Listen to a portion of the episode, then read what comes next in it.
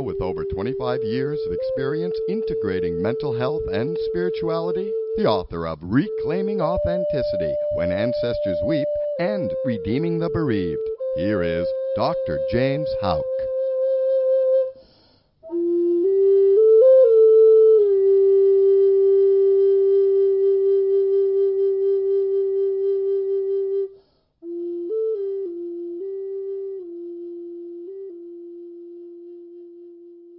Okay, well, good afternoon, everybody, wherever you are in the world at this time. Welcome to Reclaiming Authenticity, finding your courage to reclaim that which has always, always been in you every Friday afternoon at 3 o'clock Eastern Standard Time and noon Pacific Standard Time. I am very happy to be with you here to share this hour with you. And uh, each and every week, as you know, if you've been listening and following along, these broadcasts focus on the integration of spirituality and our mental health all within the context of our relationships with one another, with ourselves, and God or the divine. And the reason why uh, our relationships are so important, because when you think about it, uh, it is through relationships where we often receive our deepest physical, emotional, psychological, and even spiritual wounds. And yet, the irony is that we can also discover our greatest healing and strength and peace and forgiveness and love through healthier relationships.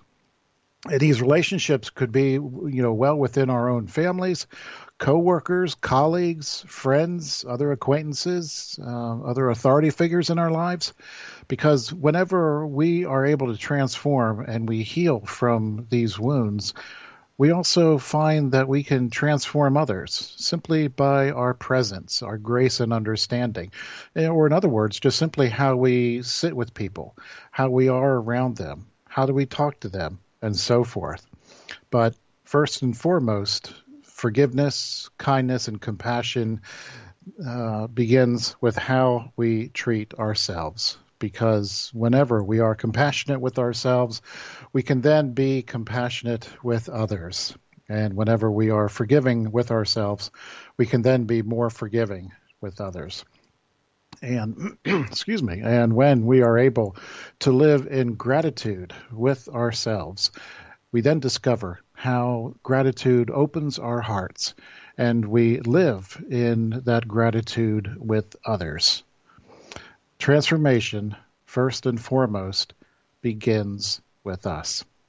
Or as Henri Nouwen used to put it, just by paying attention to what's going on around us, uh, we are able then to discover that there are people who heal each other's wounds and forgive each other's offenses and share their possessions or foster the spirit of community and celebrate the gifts that they have received and live in constant anticipation of the full manifestation of God's glory.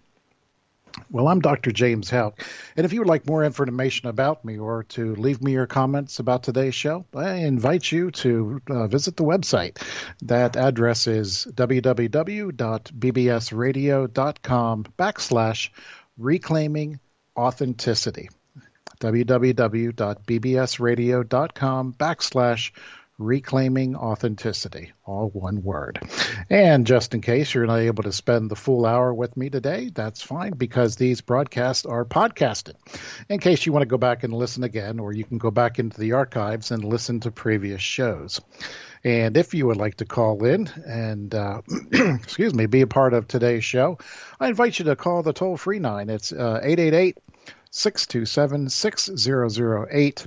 That's 888 627 6008. And I want you to give me your insights, your comments, and your thoughts on today's subject the real victims of a canceled culture. The real victims of a canceled culture. This is a term that's been been kicked around a lot over the years, and um, I would have to say there's nothing new about it. You know, it's it's just repeating the same old patterns that have been found in in the history of humanity. So, at any rate, I invite you to call in, and uh, usually take uh, uh, phone calls after the break, but I'm going to invite you to call in whenever you feel that you would like to to uh, talk about just who are the real victims of a canceled culture.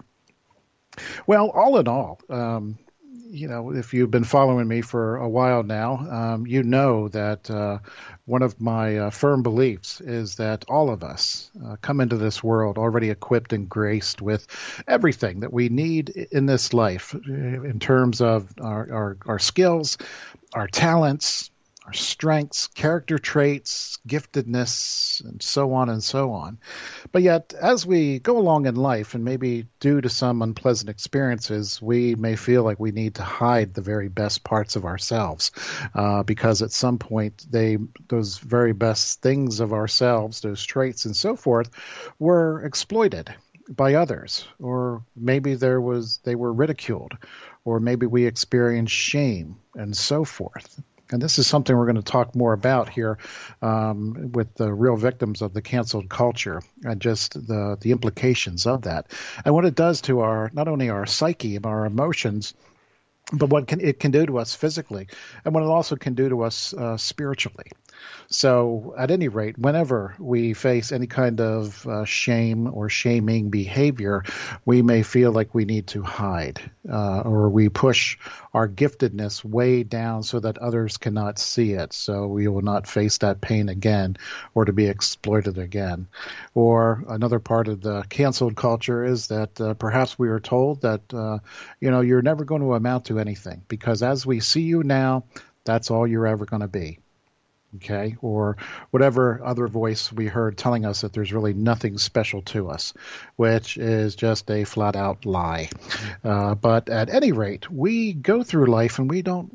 You know, realize our giftedness. We we tend to forget that the very best parts of ourselves have yet to come out and have yet to be shown, and get to be lived out in relationships and we go from a uh, go, we go through life functioning from a place of woundedness or from a place of victimhood instead of a place of healing or wholeness. And we never get a chance to embrace the uniqueness of who we are or in good latin terms haecceitas well how are you doing today? How is your heart today?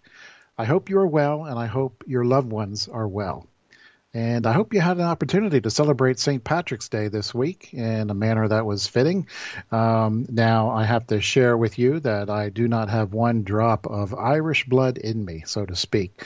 Uh, with a name like Houck, that is German, uh, some Polish is in there, some um, uh, Hungarian, and so forth and uh, on my mother's side there was some Portuguese. So um, interesting, the foods that I grew up with. So uh, it was my way of honoring uh, St. Patrick's Day, not by having corned beef and cabbage. I, I didn't have that, although I like corned beef. But uh, no, my way of celebrating St. Patrick's Day was with a, like a German twist, and I, I had stuffed cabbage instead, which was uh, quite delicious. And I was uh, raised on that uh, practically my uh, whole childhood, so I had developed quite a taste for that. So, but I hope your uh, St. Patrick's Day was was safe. Well, let me ask you a question as we get started this afternoon. Um, probably something that we can all, you know, shake our heads and like, uh huh, uh huh, yep, happened to me too. Have you ever been unfriended by somebody that you were friends on with on Facebook? Have you ever been unfriended by somebody you were a Facebook friends with? Or what about Instagram? Was your Instagram account ever canceled, or did people just stop following you just because you know they read something that you posted, or or whatever? You know, like you you may have posted a comment or a picture that somebody found offensive, and before you knew it, uh, you were unfriended or uh, deleted with with really no explanation other than you are now blocked from that person, or you know, perhaps, you know, if we want to flip this around, perhaps we came across something that's offensive, whether it's a, a, picture or a comment that was posted in which you found offensive or that you disagree with. And before you knew it, you blocked that material. You blocked that person. You unfriended that person. Okay. And this happens all the time. Just ask anybody who's an avid follower th- on something through um, social media okay, but let's go deeper with this example.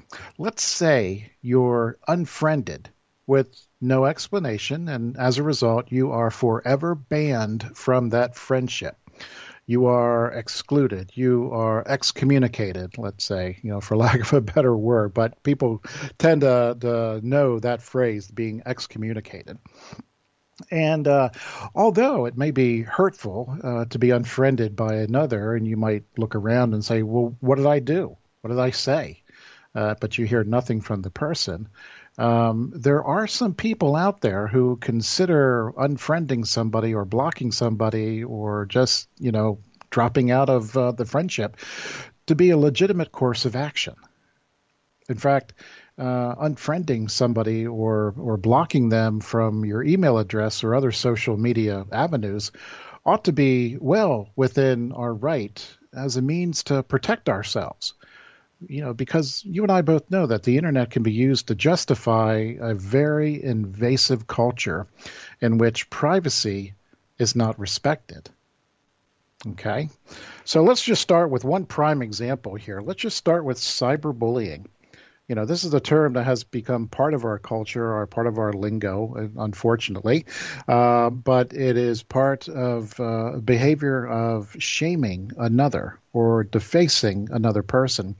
And this relentless harassment of another person because of their gender or their skin color or their sexual orientation or their culture or religion and whatever reputation and or socioeconomic status that is often the focus of another person's humiliation or as a means to uh, attempt to humiliate the person.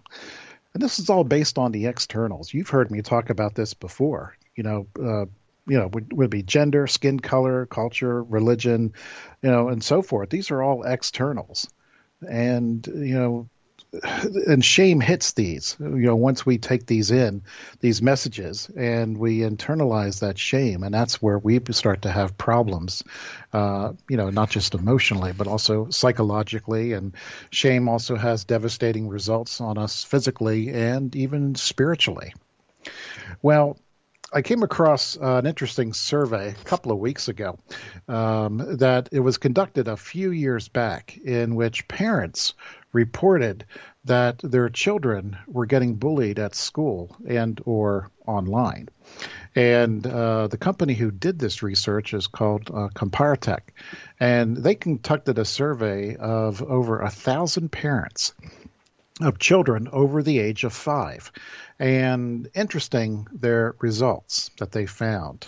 Uh, they said that uh, about 48% of parents with children ages between 6 and 10 and we're talking early childhood ages, you know, elementary school, reported that their children were bullied. Okay, 48%. And almost 57% of parents with children ages 11 through 13, those awkward middle school years, uh, reported that their children were bullied. And almost 60% of parents with children between 14 and 18, just the prime, shall we say, early adolescence and on up through 18, reported that their children were bullied. And then about 54% of parents with children over the age of 19 reported that their children were bullied but it's very common what they had found, uh, Comparitech found, that um, you know right between I would say ages uh, six through nineteen and and a little bit older, that is where most bullying occurs. And granted, it could occur in school, it could be uh, online, and so forth. Um, but it was quite telling but they also took it one step further and they wanted to know okay what kind of bullying is going on here? And so uh, the most common specific types of cyberbullying that teens experience often included uh, like say offensive name calling. That came in somewhere around 42% or spreading false rumors. That was 32% or receiving explicit images that they didn't ask for. About 25% of the, the, of these teens experience things like that. or constant asking of who they are or what are they doing or who they're with by somebody other than a parent. Well, that's up there too. That's about 21%. And then there was also physical threats and having explicit images shared without their consent. Okay. And unfortunately, girls are more likely to be victims of, of a cybercrime, while boys are more likely to be cyber bullies. And if you've, um, oh, this this came out a few years back, but um, anybody remember the Netflix series Thirteen Reasons Why? I mean, that series was all about uh, bullying, cyberbullying, and shaming behaviors. But um, the researchers also found a significant crossover between, you know, in-person bullying and online bullying. Um, they found that 83% of students who had been bullied online uh, within like the last month that they had this survey were also bullied at school you know, and, and just you think about a child, you think about a teenager going to school and becoming bullied, and then they come home and now they're cyber bullied. Like, where do they go to get away from this? You know, how, um, where, where is a safe place for them if everywhere they turn, in terms of like some sort of social interaction, they're experiencing this bullying behavior? And also, um, researchers found that uh, that those who identify as LGBTQ and, and so forth not only face more significant bullying in person, uh, but they're also more likely to be bullied online compared to those who identify as, let's say, straight. Okay. And uh, the consequences of this kind of treatment also led to an increased rate of suicide among some LGBTQ communities and may result in decreased, um, let's say, uh, educational opportunities, okay, or, or graduating and so forth. Okay. And so, what does all this have to do with the cancel culture? Everything because when you think about it, unfriending or deleting somebody, you know, we we might think we can justify it, but when it goes to the extremes, when it goes into this canceled culture, yes, it can be taken too far. Because we're seeing this, you know, an emerging trend in in today's society that produces such devastating effects in people. You know, we are social creatures we do interact with one another. We depend on one another for practically everything. But what do you do when the very relationships you've come to depend upon or interact with are now unsafe? Or you're canceled for, for something that somebody deems as uh, offensive without any further explanation. See, it's it's um, it's an emerging trend in today's society, but it, it's it's an all too familiar societal pattern that continues to be played out down through the centuries. You know, living in a canceled culture, different people, but it's the same old story. Eh, because the cancel culture movement of today is really nothing new. It's just basically re, uh, renewal of the same old pattern of displaying contempt and intolerance towards people who are different in one form or another. Okay. And you know, let's let's go back to the old saying. You know, those who do not learn from history are forever doomed to repeat it. And this is one area in which people in general have not learned from history because it keeps happening over and over and over again. And it, it's actually society's intolerance. When you think about it, society's intolerance toward the potential for uh, another to, to transform their previous behaviors. Um, if you know the message is if that is all you are and you will and this is all you'll ever be you know and and that image or that reputation is then captured and encased in the in the public shrine as something less than Okay, well, you do not measure up, and you never will. So don't even bother. Well, a couple of weeks ago, um, I talked about Dr. Seuss because uh, Dr. Seuss was in the limelight of this canceled culture discussion. And um, I had shared a little bit about his life and how he came to write the book Horton Hears a Who. And um, you know, throughout Dr. Seuss's life, you know, he was a, a brilliant uh, illustrator and uh, he was hired during World War II and uh, to draw some pretty disparaging um, pictures and comics regarding the Japanese people. Um, and and it was just it was quite devastating at the time, uh, and and the Nazis were doing this too against the, the Jewish people, and so forth. It, it, it just seemed to be this satire that was out there, but um, after the war, after you know things had settled down, the war with Japan, um, Dr. Seuss was hired by uh, Life magazine to go back to Japan and to go to Tokyo and to interview kids. And he's like, "Well, what am I going to ask them?" And uh, on the plane ride over, he he came up with his very simple question uh, and he just, through the interpreter, he just said, Kids, draw me what you want to be when you grow up. Okay? Don't tell me, but show me. Draw it. And uh, the kids, you know, they loved that idea. Just turn them loose with a bunch of crayons, and they, they just had a ball doing this. And uh, when they were done, they just sat together. And Dr. Seuss was so overwhelmed by what he had seen that um, he realized that uh, everybody is important, even those who are very, very small. And this is the whole point of Horton Hears a Who and he was forever tr- transformed by that experience. And he gets home to America, and he writes Horton Hears a Who, and he begins to uh, alter his life. He begins to shape his books in just very transforming ways. And of course, if you've ever read Dr. Seuss, you know uh, just that there's some very deeper, deeper level uh, truths that are there that reflect all of humanity. Okay. And uh, if you ever doubt me, just pick up the book, Oh, the Places You'll Go, and read it. And tell me then afterwards that you're not inspired. Okay. Because I don't think that's going to happen. I think you're definitely be inspired, especially by that book, Oh, the Places You Will Go. well, all in all, this uh, cancel culture, or I think it's also called a, a call out culture, is a, a modern form of ostracism in which somebody is thrust out of some social or professional circles, or whether it be online or social media or in person. And this is where the term comes from. It's it's this people who are subject to this ostracism are said to have been canceled. Okay, and it's uh, unfortunate uh, because I read another article on this from uh, Kimberley Wilson. She is an author of the book "How to Build a Healthy Brain."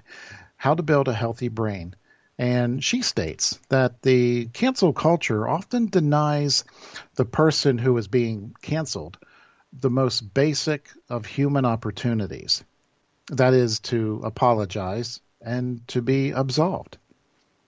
And she says that, you know, th- this is very difficult because the road to redemption is often blocked by the indignant mob. The road to redemption is often blocked by an indignant mob. And she also cautions that a quick apology is often viewed as insincere. Okay, um, because it doesn't, you know, people have heard down through the centuries again of the apologies, but it's more like throwing salt in an open wound. Okay, so, um, but yeah, a person who either writes something offensive um, or or draws something offensive, or it's just they don't even know what they did that's offensive, they're not given the opportunity to make amends. They're not given the opportunity to apologize and to be absolved. Now, granted, if there is a crime committed, by all means, okay, by all means, they have to be accountable for that. But do we, as a society, want to shut that door on them permanently and just say that they would never change? That that's all they're ever going to be? That's all that they can become? Okay, I don't know if we would say that about ourselves because we would be really quick, I'm sure, to say, but there's more to me. You don't see all of me. What you see is just a little bit. So you can't say this is the end all be all of who I am, but I want you to get to know me and you'll see more to me. I mean, if we're going to say that about ourselves, why can't we say this to other people about other people? You know, is there, you know, the rush to be judge, jury, and executioner in this cancel culture just doesn't allow people to be understood. And it's like, where did that come from? You know, where did these drawings come from, or that kind of um, inappropriate uh, posting on, let's say, Facebook or Instagram or or something? Okay, so um, you know certainly to understand where that came from and to give that person an opportunity to say oh yeah you're right. That was certainly inappropriate. I did not realize just what that was going to do to people. So i am i'm terribly terribly sorry and i will take it down and i will never post something like that again. Okay that is a sincere apology. That is a person, um, you know, taking responsibility for what they have done, as well as also taking advantage of, you know, to be reinstated, if you want to call it that too, or to be absolved, or you know, to find that redemption, instead of being forever exiled in in in one way or another. Okay, and um, you know, this is something that our kids are watching too you know, kids, grandkids, great, great, great, great, great grandkids, and so forth, you know, uh, because children, and we did this too when we were their age, we learned through our mistakes, right? I mean, at least I hope we did. Okay, uh, and no matter how, how how severe the mistake was, um, we were taught to admit the wrongdoing, you know, apologize, say you're sorry, demonstrates some sort of remorse. Okay, you may not have to break out in crocodile tears, but there's some sadness that goes with that because you realize how it hurt somebody else. You know, and and make amends if if we need to make amends, and we learn and we grow. Okay, and and that's how kids are raised. But with a cancel culture, um, you know, by denying adults you know the same opportunity to uh, uh, sincerely apologize you know demonstrate remorse make amends learn and grow and, and all that. Um, it just disregards our imperfect nature and it really stymies our potential for growth really stymies you know for us to discover the very best things about ourselves okay well again, as I said, the, the cancel culture, there's nothing new about this going on because one of the things when I was working on my doctorate, um, I did work in the area of disenfranchised grief. And this is grief that's not allowed to be shared because society has a major problem with uh, either the type of loss or who is doing the grieving if they're you know very elderly or very young society might promote the message of well they don't really understand so they they can't feel the pain and that loss and so forth. Um, or just even the the the kind of death the kind of loss isn't recognized as legitimate by society. And this was a time when it was back in you know the the world of HIV AIDS where there was such a stigma around the type of death or even with suicide the type of death people didn't talk about it you know, and, and, and, you know, being in church or other public areas, I didn't, I've never um, heard anybody stand up and, and, you know, raise their hand and say, you know, everybody, I, I'm asking for your prayers. I'm asking for your good thoughts and good vibrations about, you know, I, I lost a very good loved one uh, because they had died from an AIDS related death um, or you know my brother or my lover or whoever my spouse okay? I just i've never heard that. And i always was curious about this of like why is that? The very places which promote um, on a daily slash weekly basis are places that promote you know like this is the place to ask for forgiveness. This is the place to find reconciliation this is the place to discover the very best parts of yourself. Well, they often turned out to be the very places that further shamed and wounded and excommunicated because of the type of loss, okay, or some other reason. And uh, even as a young boy, I had a major problem with this this was just something that pushed my little buttons all over the place. I just could not tolerate when somebody is down, you know, help them up, but don't kick them when they're down. I just had no patience for that, you know, and and the cruelty that was shown to others, just based on well, that's just the way it is because they're different from everybody else, and and you know that's what I was raised with, and that's what I'm going to do, and everything, and it's like, uh, uh no, this is just flat out wrong. Okay, so again, um, I said I learned this at a very young age. I don't, I don't, know. It just it just pushed, like I said, my little buttons all over the place, um, and I just always had a hard, hard time with it, and rightly so, because it helped me understand, appreciate, and embrace the other side of the cancel culture, and that is that no matter how deep or how far a person is canceled or told to live in excommunication, um, you know, they always, always were able to find the grace of God. That just because they were out of reach of, let's say, society, they never were out of reach beyond the grace of God. Well, I would really love your love to hear your heart on this matter. So, if you again, if you would like to call in, invite you to do so after the break.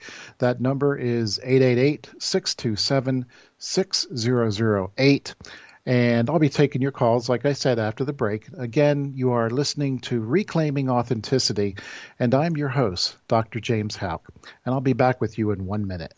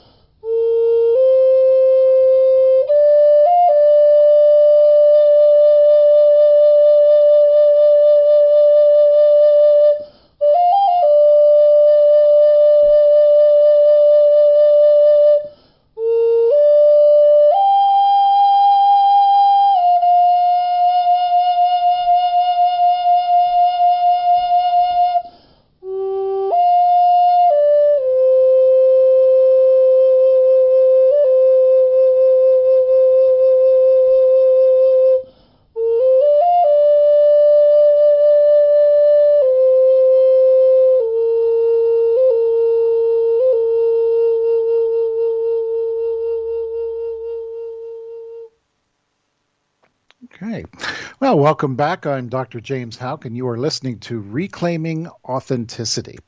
Uh, before we continue today's broadcast, I just want to say a quick word about next week's show. I've entitled it, What Does Death Teach Us? What does death teach us? And kind of taking a lesson here from the Katha Upanishad, um, and uh, just one of uh, India's uh, greatest writings. Uh, just come to uh, read and, and, love and cherish. So uh, we've taken a look at the Katha Upanishad in, in the teachings there, among other teachings throughout um, history and society, and, and how we ought to be living in the face of death and just the impact that it has on our relationships, or I should say, should have on our relationships. So that is uh, next week. I think we're still in the month of uh, March. I think that's March 26th. So uh, tune in 3 o'clock Eastern Standard Time or noon Pacific Standard Time. Well, earlier in the broadcast, uh, we were talking about the devastating effects this cancel culture has on people. Uh, this cancel culture, or the call out culture, as it will, is this modern form of ostracism in which someone is just excluded from, you know, one's uh, circles of, of influence the social circles professional circles family circles whatever it be. You know it could be online it could be social media or even it could be in person. And those who are subjected to this ostracism by society are said to have been canceled. And here's the interesting point. You know as i said earlier there's nothing new to this You know, this has clearly been displayed down through history. And when you look at the pattern that history just keeps, again, kicking down the road because this is one of the lessons that, you know, people refuse to learn about history. So it just keeps repeating itself. Canceling somebody is really not actually about morality. It's about dominance. It's about control. Okay? You know what I'm saying here? All in all, canceling is not about morality, it's about dominance and control. Okay? And it's not a, a not an attempt to help you be a better person or to see a genuine error. Um, you know, it, it's an attempt to control you. And the people doing the canceling do not necessarily have that moral high ground, as it were. We we, we would like to think that they do, but um, if they did, they would extend an opportunity for that uh, forgiveness or an opportunity to apologize and to be reconciled and so forth. But when you really look at it, when you start stripping away the layers and everything, the cancel culture is all about dominance and control and it just because you you hear the messages you and you listen to the tone and you see the results and you realize it's not so much about morality okay not so much about ethics. It's about how i can control you. It's about dominance and so forth okay? Well um, throughout history, there have been certain diseases that have often carried a, a social stigma and uh, have often struck fear and contempt into the hearts and lives of people around the world. And I mean, we can just go back in biblical times. You know, we could say, well, it was it was there with leprosy, uh, or tuberculosis, let's say in ancient Greece, or the bubonic plague in the Middle Ages, or uh, the acquired immune deficiency syndrome (AIDS) in the late 20th century. And now we have COVID. Okay. And uh, all in all, societies have displayed this pattern of purposefully disenfranchising people who contracted these diseases. Okay, and and initially this this reaction was seen as justifiable, you know, or, or, or necessary in order to prevent the further spread of communicable diseases. Okay, and that's that's not a bad thing. Okay, you know, we just know that uh, with um, you know coronavirus and COVID nineteen, yeah, we had we well we still do. We have to protect ourselves because we just know how devastating um, and and just how quick um, you know the uh, the COVID can be spread. But yet, down through history, you know, many afflicted people um, interpreted being, let's say, quarantined by society as as a way of society displaying contempt for its sick. and and as a result, I mean, many people felt stigmatized, you know, by their illness or or shunned and alienated from fully participating in their communities as persons of value and worth. And um, there's one particular author uh, who has done quite an extensive uh, research on stigma in general, and that's Erving Goffman, uh, G O F F M A N, Erving Goffman. Um, he, you know, he noted that uh, it was actually the Greeks who originated the, the term stigma, ancient Greeks, uh, to refer to, let's say, bodily signs or designed to expose something unusual and negative about the moral status of the person who bore that stigma. And these signs, so to speak, were imposed by society, and they were either cut or burned into a person's body, which, in a sense, advertised their condition, whether it be they were a slave or a criminal or a traitor. And unfortunately, that behavior still carries through today. And this act of branding signified to everyone who saw it that the recipient was a blemished person uh, or they were ritually polluted and they were to be avoided, especially in public places. And these these markings, uh, the stigma, not only spoiled a person's social identity, but it also cut off that person from society. And, and as a result, it, it forced them to live in isolation in a very unaccepting world. And from this aspect, it appeared that as though there was no way out, there was no way to remove this outward sign, let alone then recover from the emotional wounding from such harsh treatment. Okay, and uh, maybe you recall reading in school the Scarlet Letter, and it was Hester Prynne who was branded with the Scarlet A for adulteress, and um, she was made to wear that in public, uh, and, and, it was just displayed displayed for all to see. And you know, people didn't want to be around her, according to the story, and, and people shunned her, and you know, they name called her or they gave her some disparaging look, and you know, just went uh, you know, to, uh, at her and and uh, ridicule, scorn, shame, you name it. It just kept going on and on and on. Well, when you think about it this way, these um, the, this stigma or this branding or these uh, markings, um, you know, weren't always spoken. I mean, but society clearly distinguishes between people who are, let's say, uh, unclean, unacceptable versus acceptable, uh, you know, clean versus unclean, uh, lovable versus unlovable people.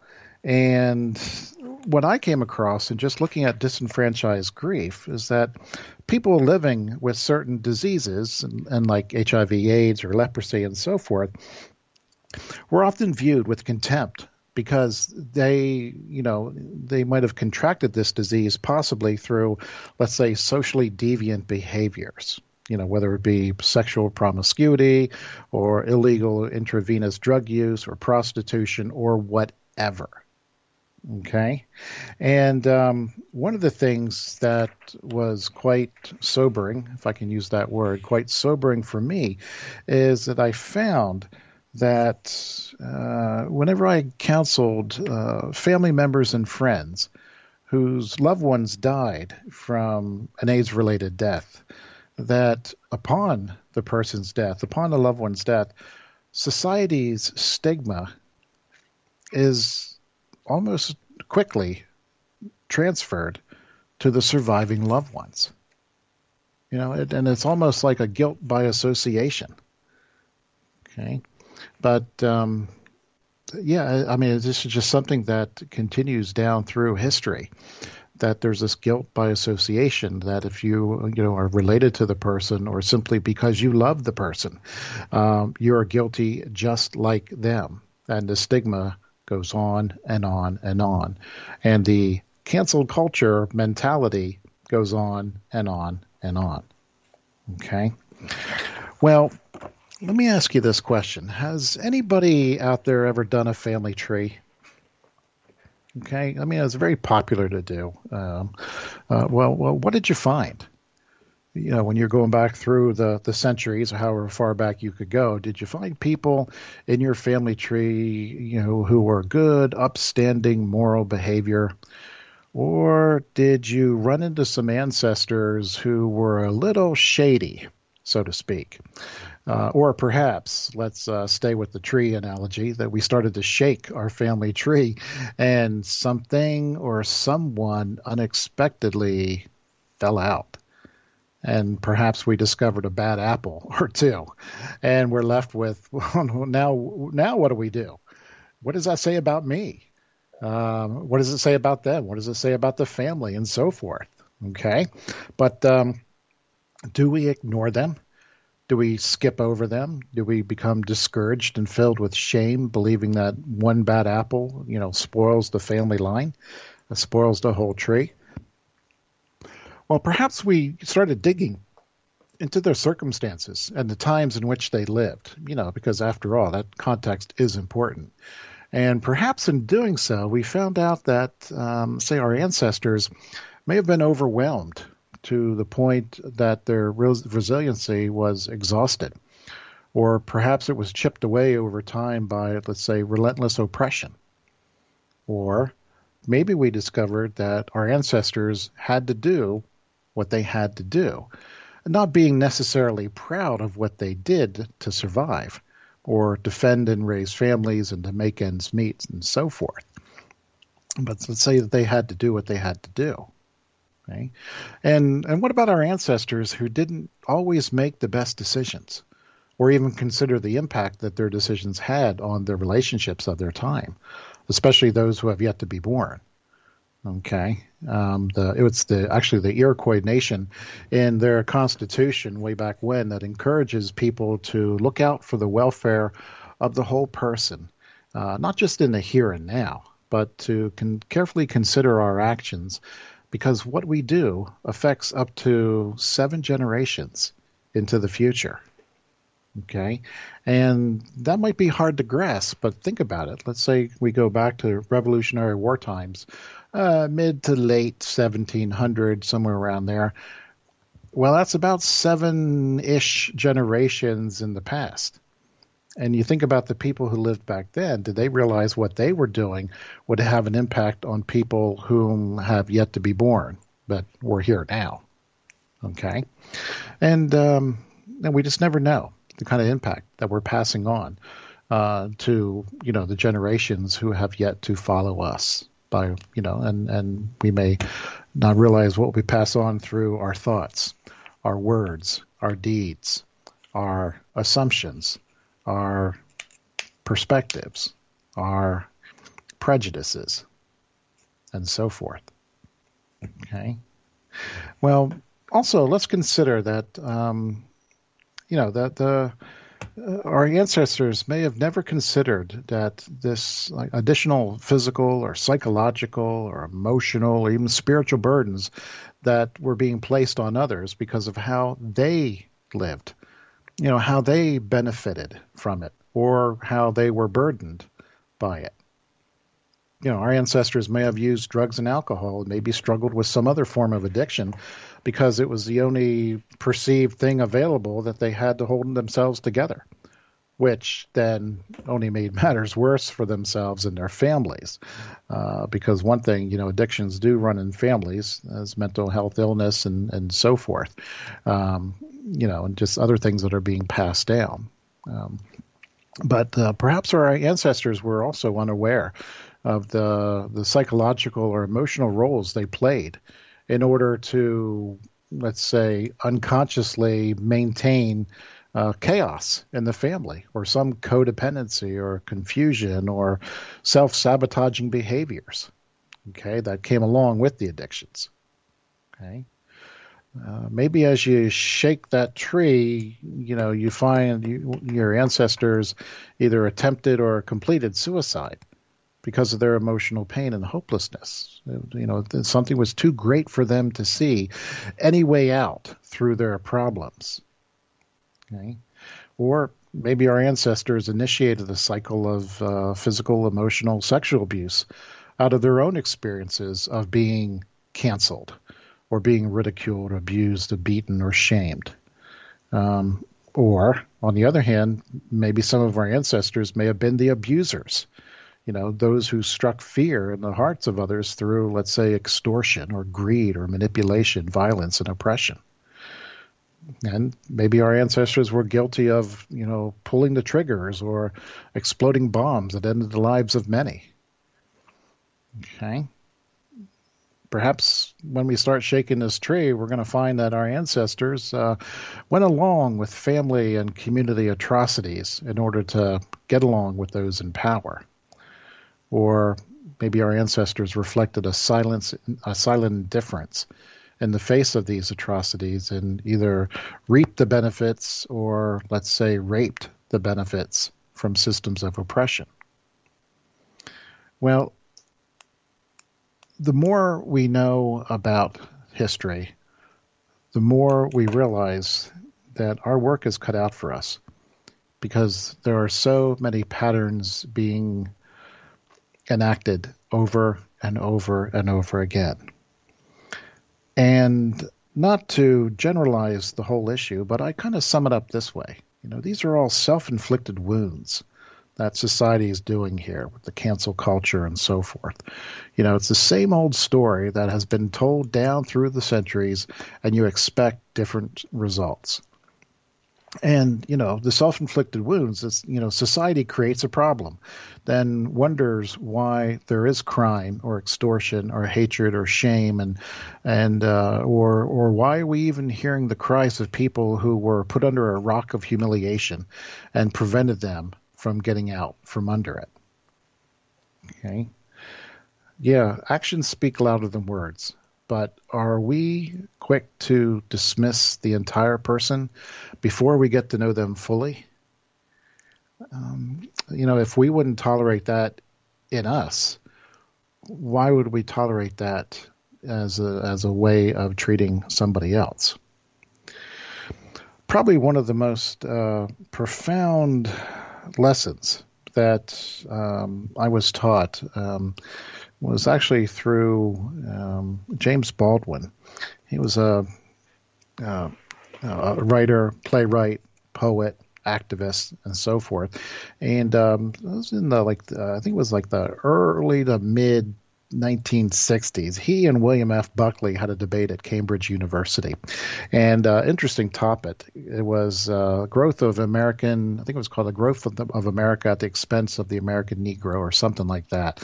But again, it was the language of the times, and uh, James Baldwin was uh, first to speak, and um, he pulls uh, his, uh, you know, probably one of the greatest points in his debate was uh, he just pulled it right from the headlines of of just um, you know people who went down to uh, vote in uh, Selma, Alabama, and uh, there was over 300 students who were just simply holding a silent protest outside the courthouse, and and then you know Sheriff Jim Clark back in that day um, he waited right at the entrance to the county courthouse and he was beating and arresting people who wanted to register to vote.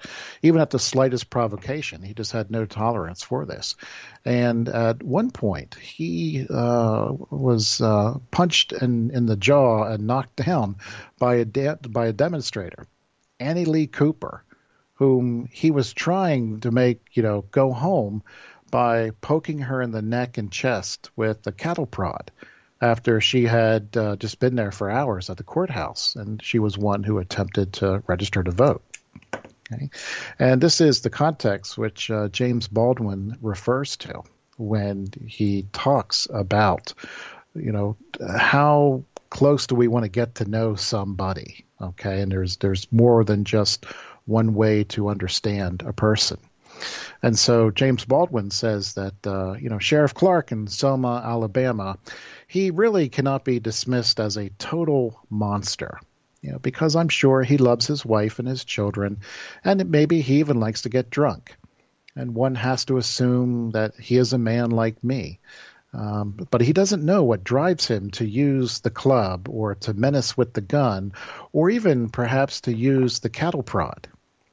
I mean, something awful must have happened to a human being to be able to put a cattle prod against a woman's breast. Because what happens to the woman is ghastly, it is horrific. But what happens to the man who does it is in some way much, much worse. And their moral lives have been destroyed by the plague called color. And that was the context from which he was referring to. And this is the lesson that uh, the cancel culture is promoting. You know, do we take time to get to know the person who has either committed the crime or has written something that oh that is downright offensive or that we don't like or has has drawn something that we don't like um, or or can we at least have the courage to just stop for a second and just ask the question what may have happened in a person's life that they felt it was appropriate to post something like this or to draw something like that or whatever? What what are, were they even aware of it? You know something you know perhaps very painful must have happened to them you know because what they do in you know either committing acts of violence themselves or whatever, um, yeah, is is you know, as James Baldwin says, very ghastly. But for the one who does it, um, is in some ways much much worse. What happens to them? It just seems as though they are perpetuating their own self-inflicted wounds. But with the cancer cult, the canceled culture out there, sorry, you know, it's it's very difficult to offer reconciliation when you don't care about the rest of the story.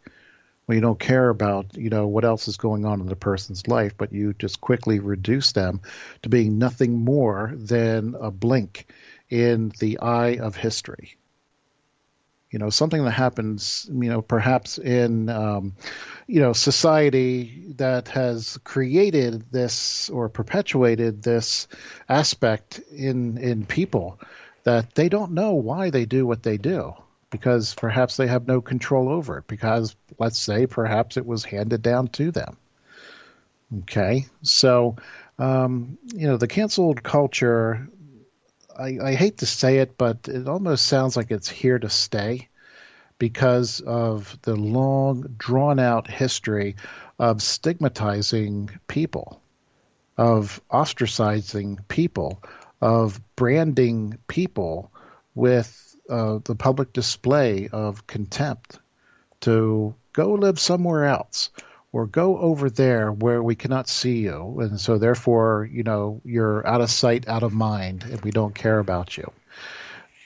But as I said before the break, that no matter how far a person is excommunicated, or how far they fall, or how far away they are made to live, it's never they are never beyond the reach of God's grace in their life.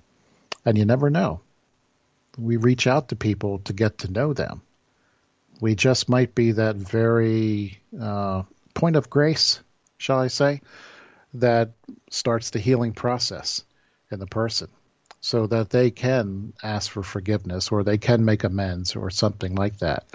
But for a cancel culture just to say, that's it, you're done, go away, never want to talk to you again, there's no hope of reconciliation. And then we turn around and we wonder why society still struggles with issues. You know, self-inflicted wounds. We have to watch these very carefully, you know, it's because whatever we put out there is going to come back to us in one form or another. You know, whether you call it reaping what you're sowing or karma or, or whatever, it's the same thing. It's a self-inflicted wound. Well, I am Dr. James Houck, and you have been listening to Reclaiming Authenticity. Uh, I invite you to tune in next Friday at 3 o'clock Eastern Standard Time or noon Pacific Time, where again we can uh, spend an hour, uh, hopefully, talking together and, and uh, sharing our thoughts. Uh, and we are going to be looking very closely at what death can teach us by looking at the Katha Upanishad. So until then, everybody out there, please be safe. If you haven't consumed all your corned beef and cabbage from St. Patrick's Day, please do so because that won't keep too much longer. But uh, yeah, please be safe.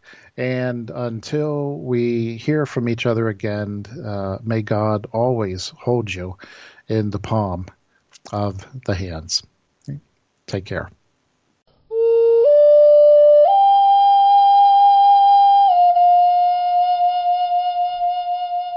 For an answer, or just to leave a thousand comments, or prodding to buy a book by Dr. Houck. it's all there. Just wander on over to reclaimingauthenticity.com and click around. And we'll see you next Friday at noon Pacific Time on PBS Radio TV.